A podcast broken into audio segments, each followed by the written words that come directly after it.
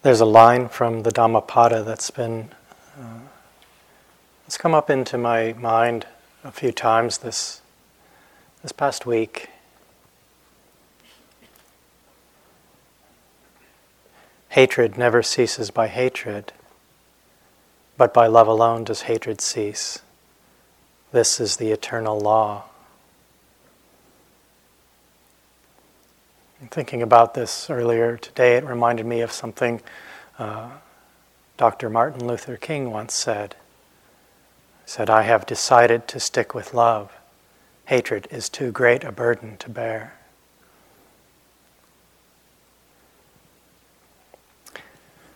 So I'd like to dedicate this talk tonight to all who choose love, which is not the easy choice much of the time and also to all of you in gratitude for your practice and with deep respect.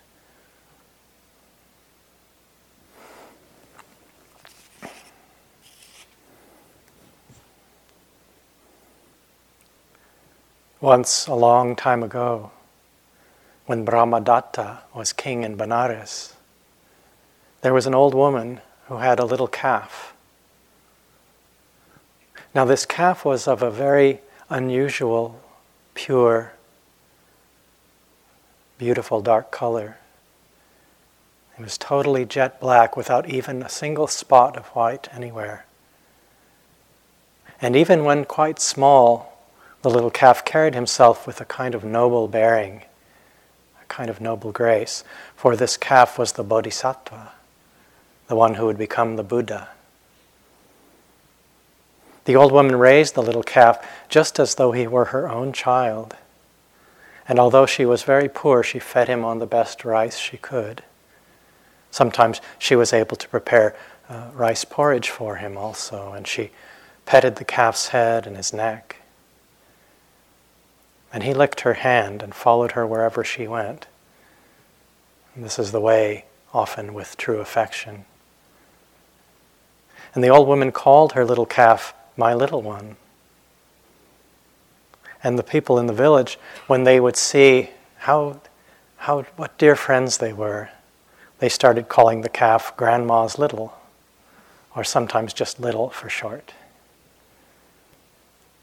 Over time, Little grew to be a magnificent, strong bull, and his jet black coat glistened like sunlight on water.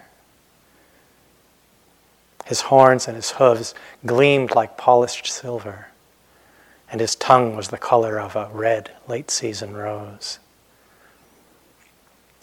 And even when he grew to a really large, very impressive, magnificent size, little one remained very tame and gentle.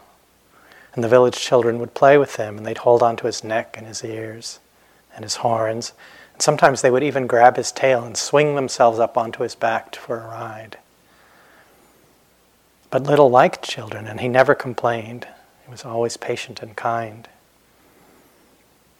One day, this friendly bull thought to himself, The loving old woman who brought me up is like a kind mother to me. She raised me as if I were her own child and fed me the very best that she had. She is poor and in need, but too kind and humble to ask for my help, and too gentle to force me to work. She is my true friend, and because I also love her as my own mother, I wish to help her in some way. So Grandma's little one began looking for work. One day, a caravan of 500 carts drew near to the village, and each cart was pulled by a pair of bullocks. The caravan stopped at the river ford near the village to cross. But that year, the seasonal rains had been unusually heavy, and the river was running really high and very strong. The bullocks were not able to pull the carts across, and when the caravan leader tried hitching all 500 pairs of bullocks to the car, even one cart to the first cart, they couldn't even pull that one cart across. The river was too swift and high. So, faced with this problem, the caravan leader uh, started to look around for help. Now, this man was well known as an expert judge of livestock, and he could tell at a single glance the quality of a bull. And while casting his expert eye over the wandering village herd, he noticed Grandma's little. And at once he had the thought that bull is no ordinary beast. A noble bull such as that has both the strength and the will to pull my carts across the river. So he turned to some villagers who were working nearby and he said, To whom does that big bull belong? I would like to use him to help pull my caravan across the river. I am willing to pay his owner for his services. And the villagers said, His master is not here, but by all means take him. His owner would be very glad of the money. So the caravan leader approached Grandma's little one, and putting a rope through his collar, he tried to lead him away. But when he pulled, he could not move the mighty bull even one inch. For Little was thinking, Until this man says what he will pay for my work, I will not move. Being such a good judge of bulls, the caravan leader thought to himself, This bull knows bo- both his measure and his worth. I shall have to offer him a fair wage before he will agree to pull my carts. So he said, my dear bull, after you have pulled my 500 carts across the river, I will pay you two gold coins for each cart, not just one, but two. I guess the going rate was one gold coin per cart. Hearing this, Grandma's little went with him at once. Then the caravan driver harnessed the strong bull to the first cart, and Little proceeded to pull it across the river with ease, something that all 1,000 bullocks could not do. In the same way, he pulled across each of the remaining 499 carts, one at a time, without slowing down a bit, without even taking a rest. When all was done, the caravan leader thought to himself, My offer of two gold coins per cart was made in haste. Surely I can get away with paying only one gold coin for each cart. This bull may be strong and noble, but he is just a bull. He will never know the difference. He then made up a package and hung it around the little's neck, a package of 500 coins. Grandma's little thought, this man promised two gold coins per cart, but that is not what he has hung around my neck. He thinks I will not be able to tell the difference, and so he is trying to cheat me. I will not let him leave. So he went to the front of the caravan and he blocked the path. The caravan leader tried to push the mighty bull out of the way, but he could not move him at all. Then he tried driving the carts around the mighty bull. But all the other bulls had seen how strong Little was, and they refused to pull the carts. The man thought, there is no doubt that this is a very intelligent bull. He knows that I have given him only half pay. There is no way to cheat a bull like this.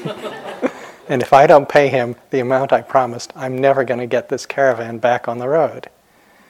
So he made up a new package containing all 1,000 gold coins, the promised wage, and he hung it around Little's neck.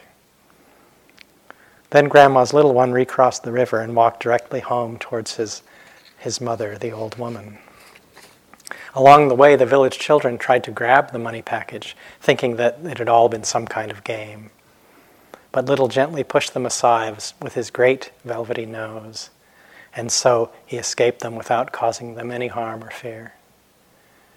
When the woman saw the heavy package, she was very surprised, and the children who had followed Little home told her all about what had happened down at the river. She carefully removed the package from around Little One's neck and discovered the 1,000 gold coins. The old woman also saw the tired look in her little one's eyes, in the eyes of her child. She said, Oh, my son, do you think I wish to live off of the money you earn? Why did you wish to work so hard and suffer so much? No matter how difficult it may be, I will always care for you and look after you. Then the kind woman and the children washed the great bowl and massaged his tired muscles with perfumed oil. She fed him a good meal and cared for him. And they both lived together in affectionate companionship through both good days and difficult days for the rest of their long lives.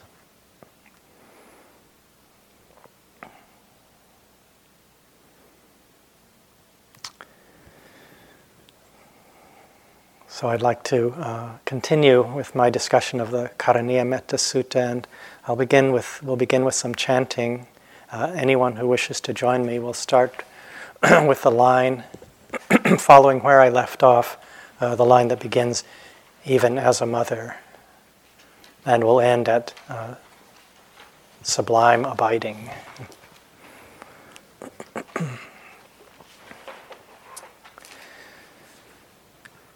Even as a mother protects with her life her child, her only child, so with a boundless heart should one cherish all living beings, radiating kindness over the entire world spreading upwards to the skies and downwards to the depths, outwards and unbounded, freed from hatred and ill will, whether standing or walking, seated or lying down, free from drowsiness. One should sustain this recollection this is said to be the sublime abiding.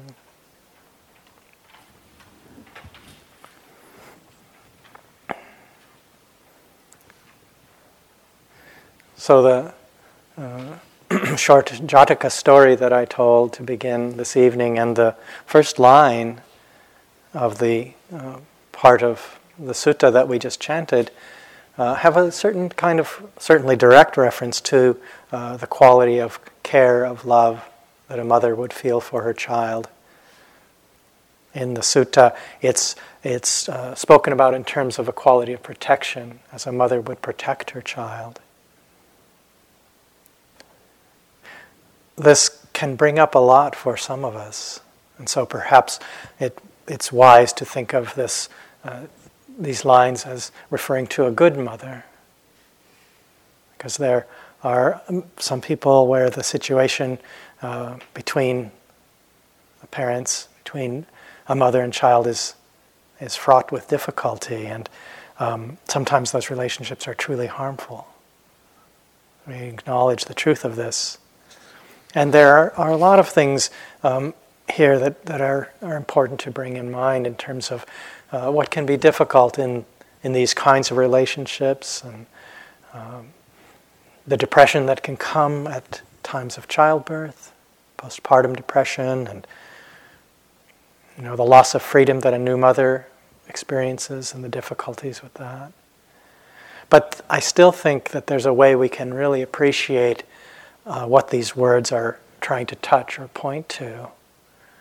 An emotion uh, a quality of heart that is uh, so powerful and in a way so uh, directly accessible, so universal, that it can become a, a, a really beautiful image for the quality of heart, of loving kindness.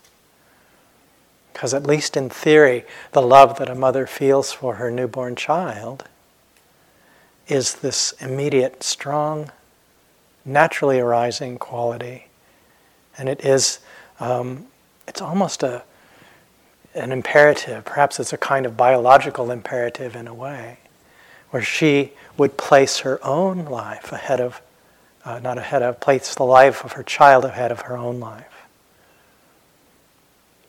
This kind of love that we could say is entirely giving and asks for nothing in return, does not seek any kind of self benefit. In the texts. uh, one of the one of the uh, commentaries uses this image of the love that a mother cow feels for her calf. There's a calf in the story I told, but at that time, uh, it was an agrarian society. There were cows and calves around a lot, an image that would maybe be uh, directly accessible for people. But I had an interesting experience with this myself when I was living in uh, in I was living in the robes of a of a bhikkhu of a, a monk Buddhist monk, and I was staying for a while in a place in Upper Burma in the Sagaing Hills where I have spent a lot of time living in a small monastery, staying in a in a cave there, kind of a nice cave, but a cave nevertheless. And I would walk every day down to the village on alms round to collect the food for my meal. That was my practice then. It was beautiful at that time because um, there were that area is full of nunneries and monasteries, and um, there were little pathways coming down to a more main roadway, and um, we would trickle down out of the hills like little streams, and then uh, make our way into the village. And I followed the same route each day at about the same time, walking barefoot with only the alms bowl, as, as is the tradition. And I came around one corner, and there was a cow with a brand new calf, still covered in, in uh, the afterbirth. And she was bathing the calf with her tongue. And it was just wobbly, just had just stood up. So brand new that morning. And uh, the, the sense of that image, it made sense to me because it was such a direct expression of care, of love there in that, that picture. I could see, oh, that's why they might use that kind of image. the section that we just uh, gave voice to sp- speaks a lot to the, this sense of being boundless and unlimited, this quality of um, the metta out in all directions. This unconditional, immeasurable field there. The Tibetans have a beautiful way of speaking of metta and the other Brahma Viharas, they call them the, the four immeasurables, a thing that cannot be measured. It's beyond measure. That's a lovely image.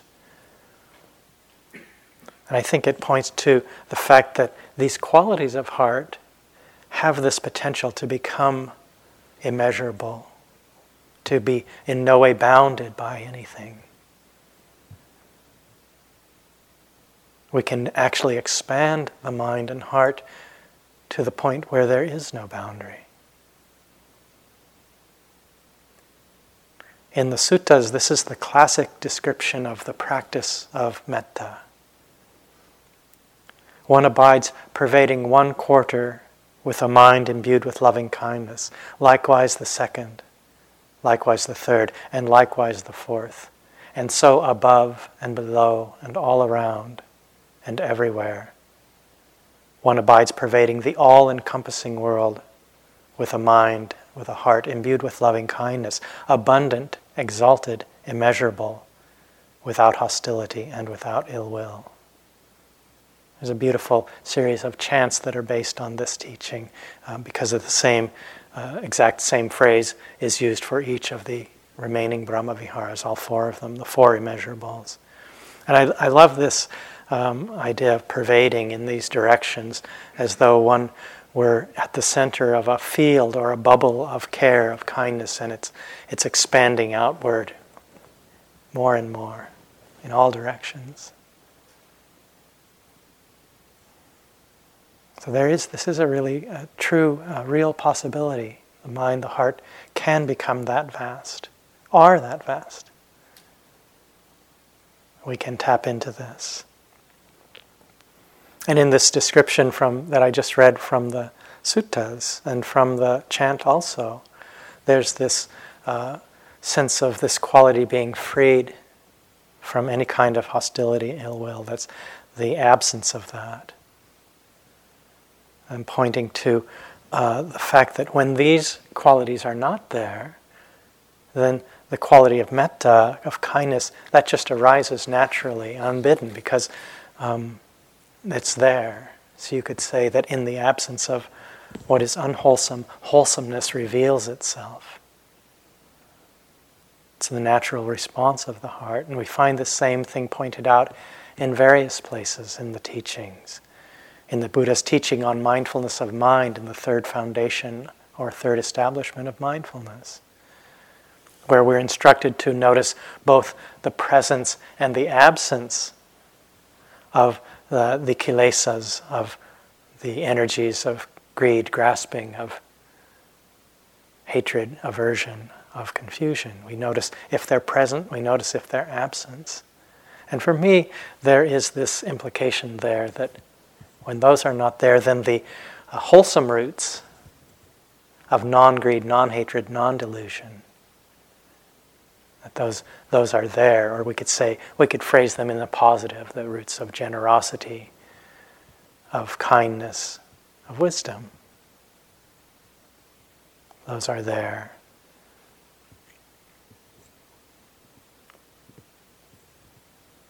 There are two uh, short statements that the Buddha once made in, in a teaching.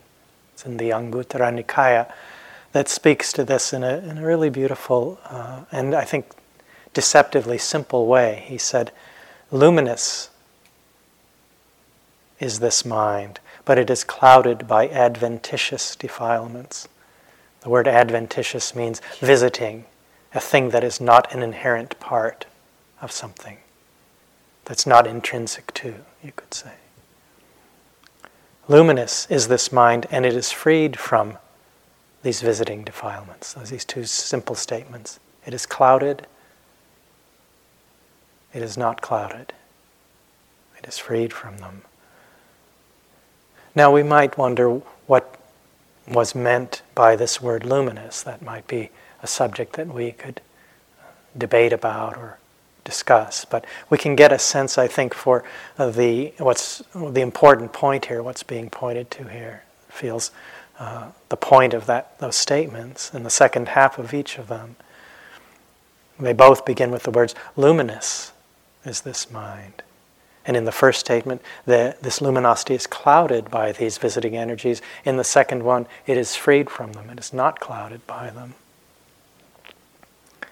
The mind may be clouded, may be free from these energies, but its intrinsic nature, this luminosity, remains the same. You could have the same image of the sky when clouds come. The, cl- the sky isn't changed by them. The clouds come, when they go, the clarity of the sky has remained. It wasn't changed, it was never changed, can't be touched. The basic nature of the mind remains the same.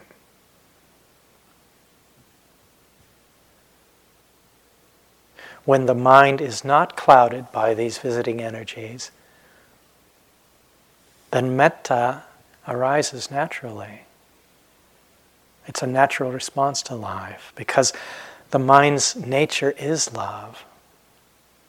Andrea spoke about this, how that is, is right underneath these other energies. It's the flip side, you could say, in her beautiful talk uh, a few days ago. So, this points to something really important when we approach the practice of loving kindness, approach the subject in any way. We're not trying to find something outside of our own mind and heart and, and get it and stick it in there. That's not what we're doing. We're just uncovering what's already present.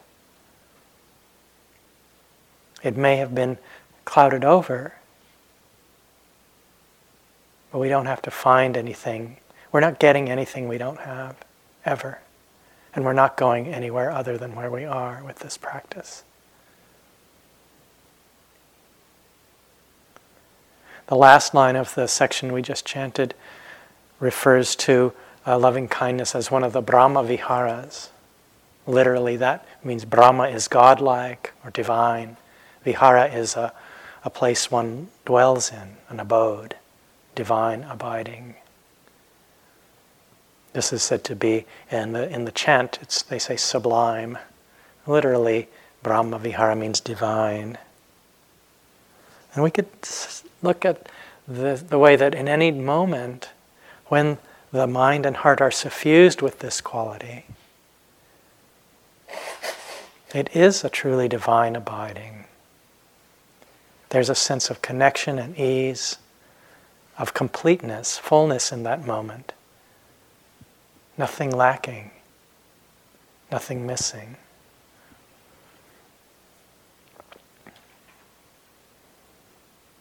The final section, uh, I sort of talked about the, the sut, Metta Sutta as being kind of in, in these sections, and the last section is the, the shortest. It's just one phrase. In, in the chant, it's three lines, three short lines. And they really have a different tone from the rest of the sutta.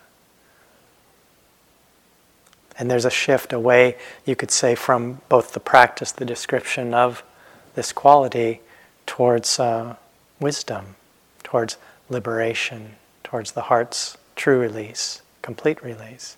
So we can chant that last, uh, those last three lines, the last short verse. But, excuse me. By not holding to fixed views, the pure hearted one, having clarity of vision, being freed from all sense desires, is not born again into this world. So, this points to uh, what we could think of as the transcendent or liberating possibility and aspect of the practice of loving kindness. There's a reference here in the first line to the pure hearted one. I think it's my favorite part of the sutta. The pure hearted one.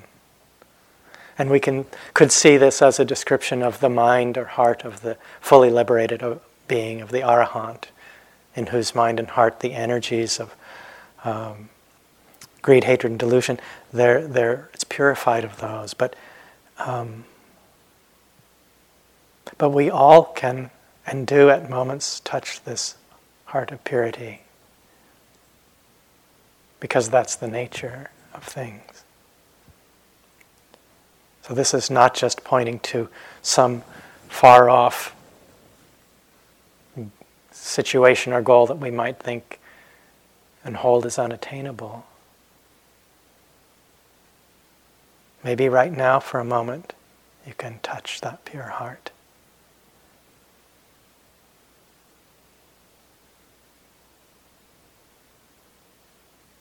Some quality of that purity of heart.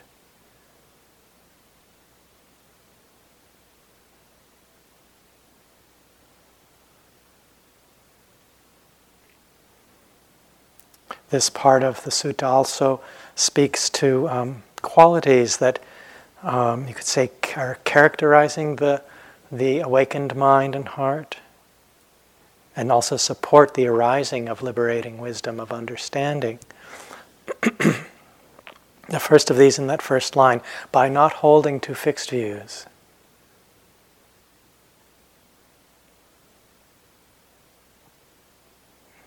So the Buddha pointed to the fact that views that we might hold to are limited, limited fabrications, you could say. They often do more to distort our vision than to bring any kind of clarity. What is uh, thought about or referred to as right or wise view in this teaching on this path really is more about removing distorted views than adopting some superior or better view, a correct view. There's not, it's not like a value judgment that would say this view is superior to that one. For example, that the view of not self is better than the view of self, as though this were just some philosophical stance we might adopt.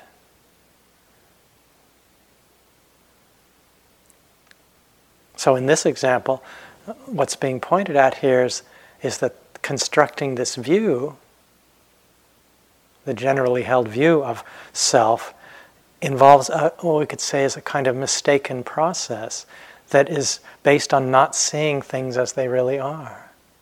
And through dismantling a mistaken view, an obscuring kind of view, then we'll see reality And as we see through our mistaken views, then uh, wise view arises as a result of that. So, not taking on some other better view. We're not doing that. So, we don't have to take on the view that there is no self.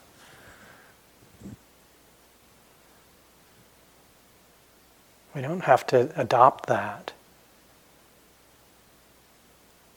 We see that what we take to be self isn't what we think it is. So there's a mistaken view there where we're attributing a solidity, a kind of ongoing inherent existence to something that is actually just a process. It's a feeling that arises in relation to some aspect of experience, arises out of conditions, falls away when those conditions change. We attribute thingness to a process. There's all kinds of examples of mistaken or fixed views that one might hold to. Assumptions about ourselves, about the nature of reality. And sometimes these are woven into the fabric of our perception in a way that we have no idea that they're even there, that they're even operating. But they don't reflect the truth of things, and as a result, they lead to stress and suffering in our lives. We've spoken about this, all the ways that we identify ourselves or others. I'm fearful, I'm not lovable, I'm not okay, there's something wrong with me. You're like this, you're this kind of person, you're this way, you're that way, I'm this way, I'm that way. Views about what we hold ourselves to be capable of that then become self fulfilling. I can't do this. I'm no good at this.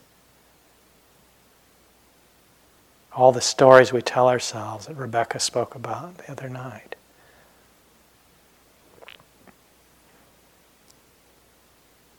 So, in the teachings in the Metta Sutta, the Buddha is not telling us that these are, are bad or wrong or evil and that our job is to somehow make them not happen. But we're to look at them and see them for what they are, to not necessarily believe everything that the mind cooks up and offers to us. Cautions us, points to this ability that we can recognize our habitual tendencies to create these limited versions of reality. And start to see when we are holding to views, holding to fixed views and seeing through the lens of metta as kindness with awareness, this beautiful description of this quality kindness with awareness. Then we can start to see these, these views, these stories, for what they are. We don't have to believe them inhabit the universe they create in our mind and heart. We see that they're just conditioned constructions, fabrications of the mind can relate to them uh, in the same way as we would any kind of sense contact. And so the non holding to these fixed views arises because we see there's nothing there to hold on to. We see that they're empty. There's nothing there. There's no inherent truth there.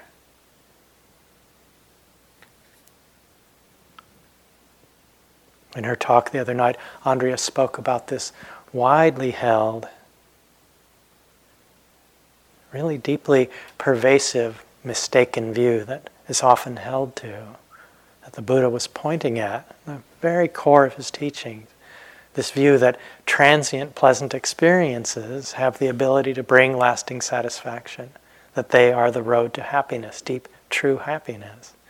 And as we've said over and over, it's not that there's something wrong with pleasant experiences. They're good. They're good for us. We should have them and enjoy them when we can. But we need to be clear that we're not asking them to provide something they aren't capable of providing ever. And that's this lasting happiness, a strategy for finding true contentment and ease. They can't ever bring us there because they don't last. They're not reliable. So the practice of metta opens the mind and heart to what we could say is a kind of non worldly happiness, a happiness that is not born of sense contacts.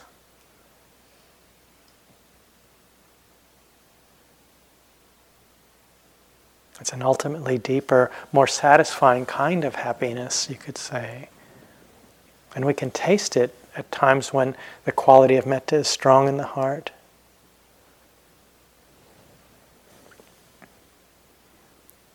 So, the practice of metta can actually liberate us from this tendency to cling to mistaken views, fixed views. And it turns us towards a deeper kind of happiness, towards the happiness of peace. So, in these lines that we chanted, the clarity of vision that arises when we don't hold to fixed views leads to the next part of that line having clarity of vision, being freed from all sense desires. You could say, freed from the power of craving, desire, grasping in the mind, this root source where the suffering that we feel, all the different ways it shows up. I think it's important to understand the difference between finding freedom from the power of this energy. And the difference between that and the fact that it might arise in the mind and heart. Freedom from it, from its power, does not depend on it not ever arising. There are times when it doesn't arise, and perhaps in the mind of a fully enlightened being it does not arise, but maybe it still does.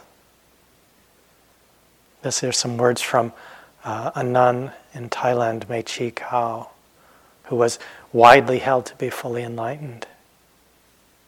She was a student of uh, two very famous teachers, Ajahn Mun and uh, Ajahn Mahabua, who I had the great fortune to meet on a, a couple of occasions. this is some words from Mae Chee Kaew. Body, mind, and essence are all distinct and separate realities. Absolutely everything is known earth, water, fire, and wind, body, feeling, memory, thought, and consciousness, sounds, sights, smells, tastes, touches, and emotions, anger, greed, and delusion. All are known. I know them all as they exist in their own natural states. But no matter how much I am exposed to them, I am unable to detect even an instant when they have any power over my heart.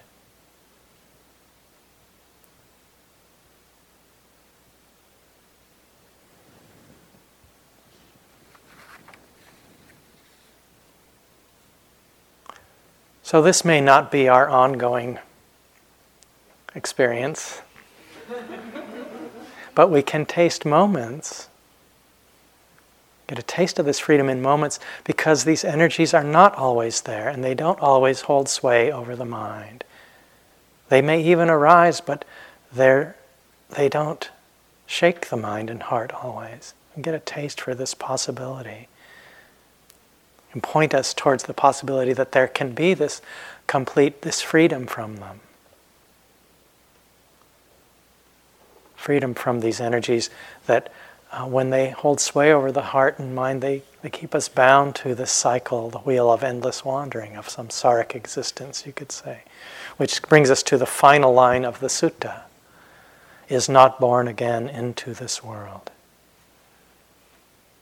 Pointing to this uh, release from uh, rounds of birth, death, and rebirth. And it, whether we take this literally some sense of, of literal births, deaths, rebirths. We can understand it. That way, we can see it as the birth that we take in each moment. We take birth in each moment, over and over. And so the freedom there is the freedom of taking birth into these repetitive, habitual thought cycles, patterns of behavior that cause us ongoing stress and suffering.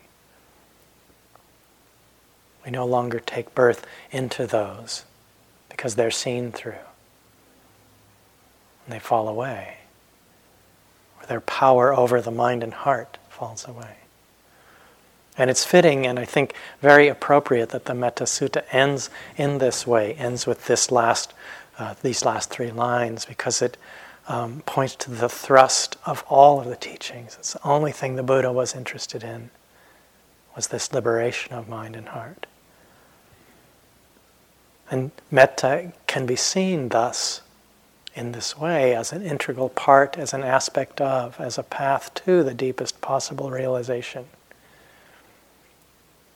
At the beginning of the sutta, this is what's done by one who is skilled in goodness and knows the path of peace, who aims for that path of peace, who walks that path of peace.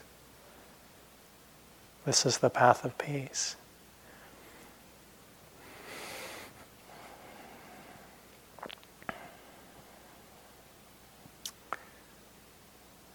There are traditionally said to be 11 benefits for, for one who practices and develops and cultivates metta, loving kindness, and, and brings it to uh, real fruition and um, takes it to real depth. I may not get through all of these, I'll, I'll offer a few of them.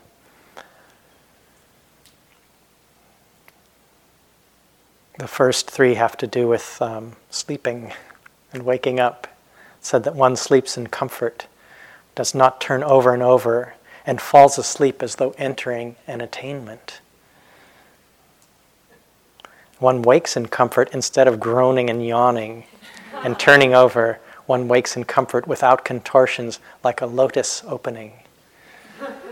I picture you all in your beds, opening like flowers in the morning. I tend to do the groaning, yawning most of the time. and it said that one doesn't have bad or evil dreams, only auspicious dreams as though making an offering at a shrine or hearing the Dhamma. Well, maybe that's not happening, but uh, we can see how uh, when these qualities are strong and we developed, our, when metta is um, really strong in the heart, and there's a deepening commitment to care, and, and as part of this uh, non harming in our lives, there is more freedom from fear and worry, and our lives become more simple and clear. And this can start to extend into our sleeping life, our dreaming life, our waking. Said that one is uh, the fourth and fifth benefit have to do with being dear to uh, human beings and dear to non human beings. And we could see how the energy that we extend into the world tends to draw back to it the same kind of energy. And, and if we develop and extend metta, then metta will tend to come back to us. It's not like guaranteed, and, uh, but, but this will tend to be the case. And so we develop the heart of kindness, extend that, and beings feel that they can trust us because they know we have their um, interest, their best interests in, in mind and in our heart. We have their welfare in mind, and we become dear to them. We become a beacon of light, like a place of safety. Other beings know that we will not harm them. So, this sense of being dear. But I have a little story I'll, I'll tell you, because I'm in, this is my storytelling retreat. Um, this is uh, from one of the commentaries that illustrates how one is dear to non human beings, because there's an important point in here.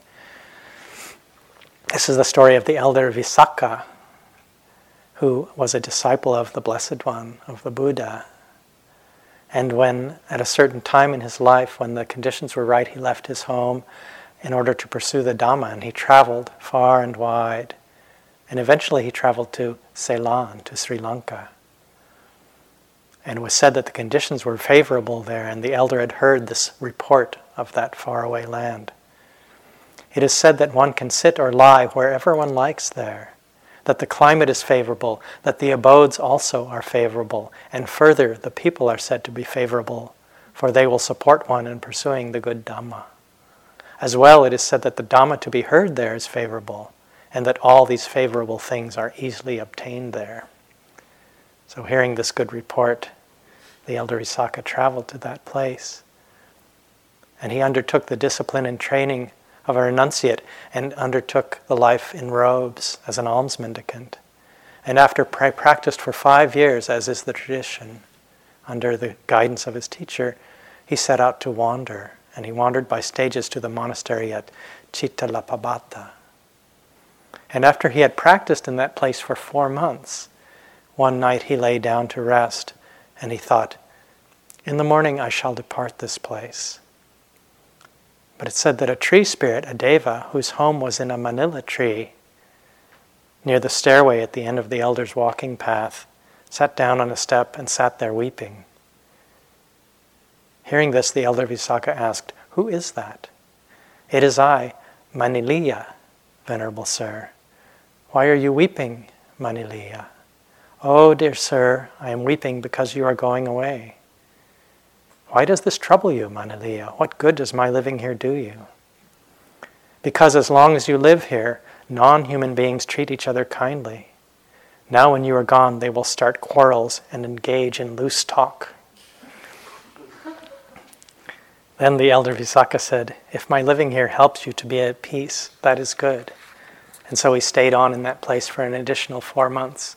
But then again, he thought, In the morning I shall leave. And again, the Deva Maniliya wept as before. And so the elder decided to stay, and he lived there, and it was there that he attained Nibbana. So we have to be careful of loose talk among the Devas. this is a problem. mm. I'm out of time. Let's see. I'll skip to the last of the benefit. It said that one is reborn in higher realms. And as I was saying before, we don't have to uh, take on some belief about rebirth, but we can see in our moment to moment experience the way that we take birth, as I said, into the moment. And depending on our state of mind in any moment, we can take birth into a very difficult state into a hell realm, we can take birth into a heavenly realm. So when metta is strong and in the mind and heart, we do take birth in that moment into a, a heavenly realm, into a higher realm.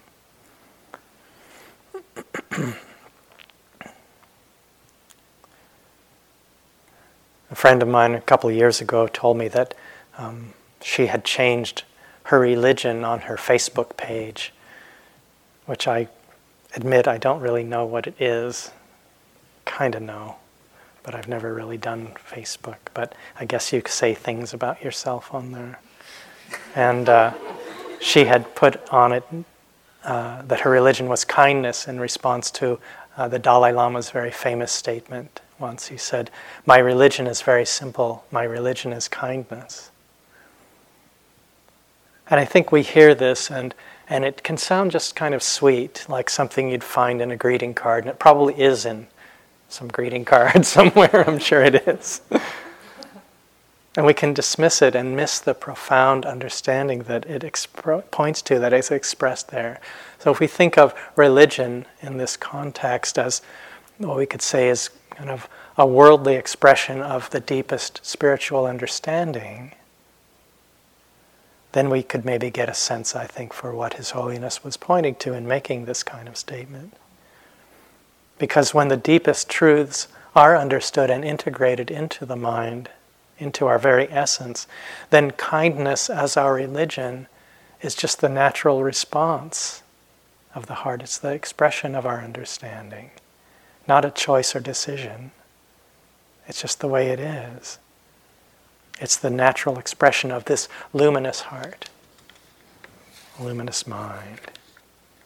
So, in a way, you could say that the practice of freedom and the practice of love are the same thing. The practice of freedom is the practice of love, and the practice of love is the practice of freedom.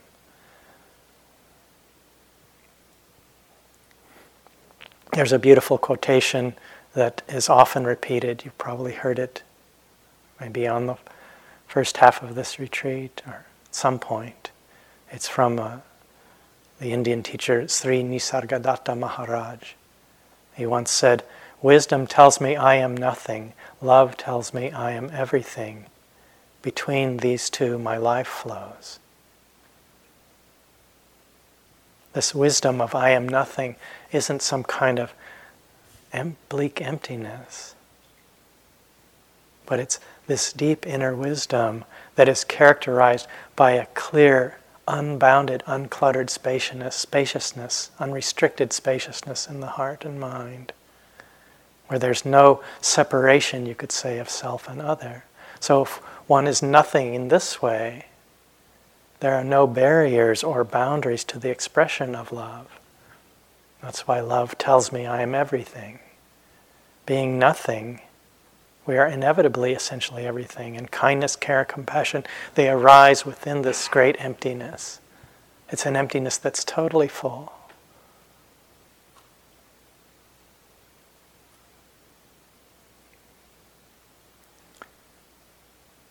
So these kinds of reflections for me, they lead me directly towards this um, beautiful, powerful expression of loving kindness that Annie spoke about the other day, uh, bodhicitta,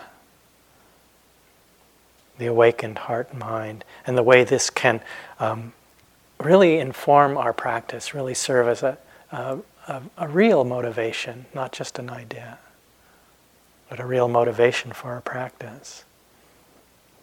So we could say on, on the relative or relational level, bodhicitta functions in the form of compassion of the heart resonating to suffering and the wish to alleviate suffering in the world, a heart response. On a more ultimate level, we could say it's what the words mean bodhi, awakened, chitta, mind, heart, the awakened mind, heart, this natural, luminous quality of the mind. So, a simple understanding of that might be that uh, it's reflecting the understanding that, in the ultimate sense, our own happiness and the happiness of others is the one and the same thing. And so, if we hold this understanding in mind, we can approach our practice with the motivation born of love and compassion of connection. That we awaken for the welfare, the benefit of all beings, that we engage with everything that arises in the mind and heart with this because it is for the benefit of all beings. We can dedicate our practice. When I bow and come in and gesture with Anjali, this gesture of respect, I bring these some words to my mind. May my practice be in service to for the benefit of all beings. Dedicate my life and practice in this way. I've been doing this for a long time and it was really hard at first. It's gotten easier. I used to have this voice that would say, Yeah, right, who are you kidding? As if there were anything there worth dedicating. But I've kept doing it anyway, and it's really shifted, and that's a real, that has reality for me. It informs my life and my practice in a way that um, I, I think I never thought was possible. So you might consider doing it, even if you don't want to. But don't force yourself, of course. So I'll end this evening with a few words a, a small excerpt from um, Shantideva's Guide to the Bodhisattva's Way of Life. It's a kind of dedication. It's in from the section on dedication. For all those ailing in the world, until their every sickness has been healed, may I myself become for them the doctor, nurse, the medicine itself and raining down a flood of food and drink, may I dispel the ills of thirst and famine. And in the ages marked by scarcity and want, may I myself appear as drink and sustenance. For sentient beings poor and destitute, may I become a treasure ever plentiful, and lie before them closely in their reach, a varied source of all they might need. My body thus, and all my goods besides, and all my merits gained and to be gained, I give them all away, withholding nothing to bring about the benefit of beings. Like the earth and the pervading elements, enduring like the sky itself endures. For boundless multitudes of living beings, may I be their ground and sustenance. Thus, for everything that lives, as far as are the limits of the sky, may I provide their livelihood and nourishment until they pass beyond the bounds of suffering.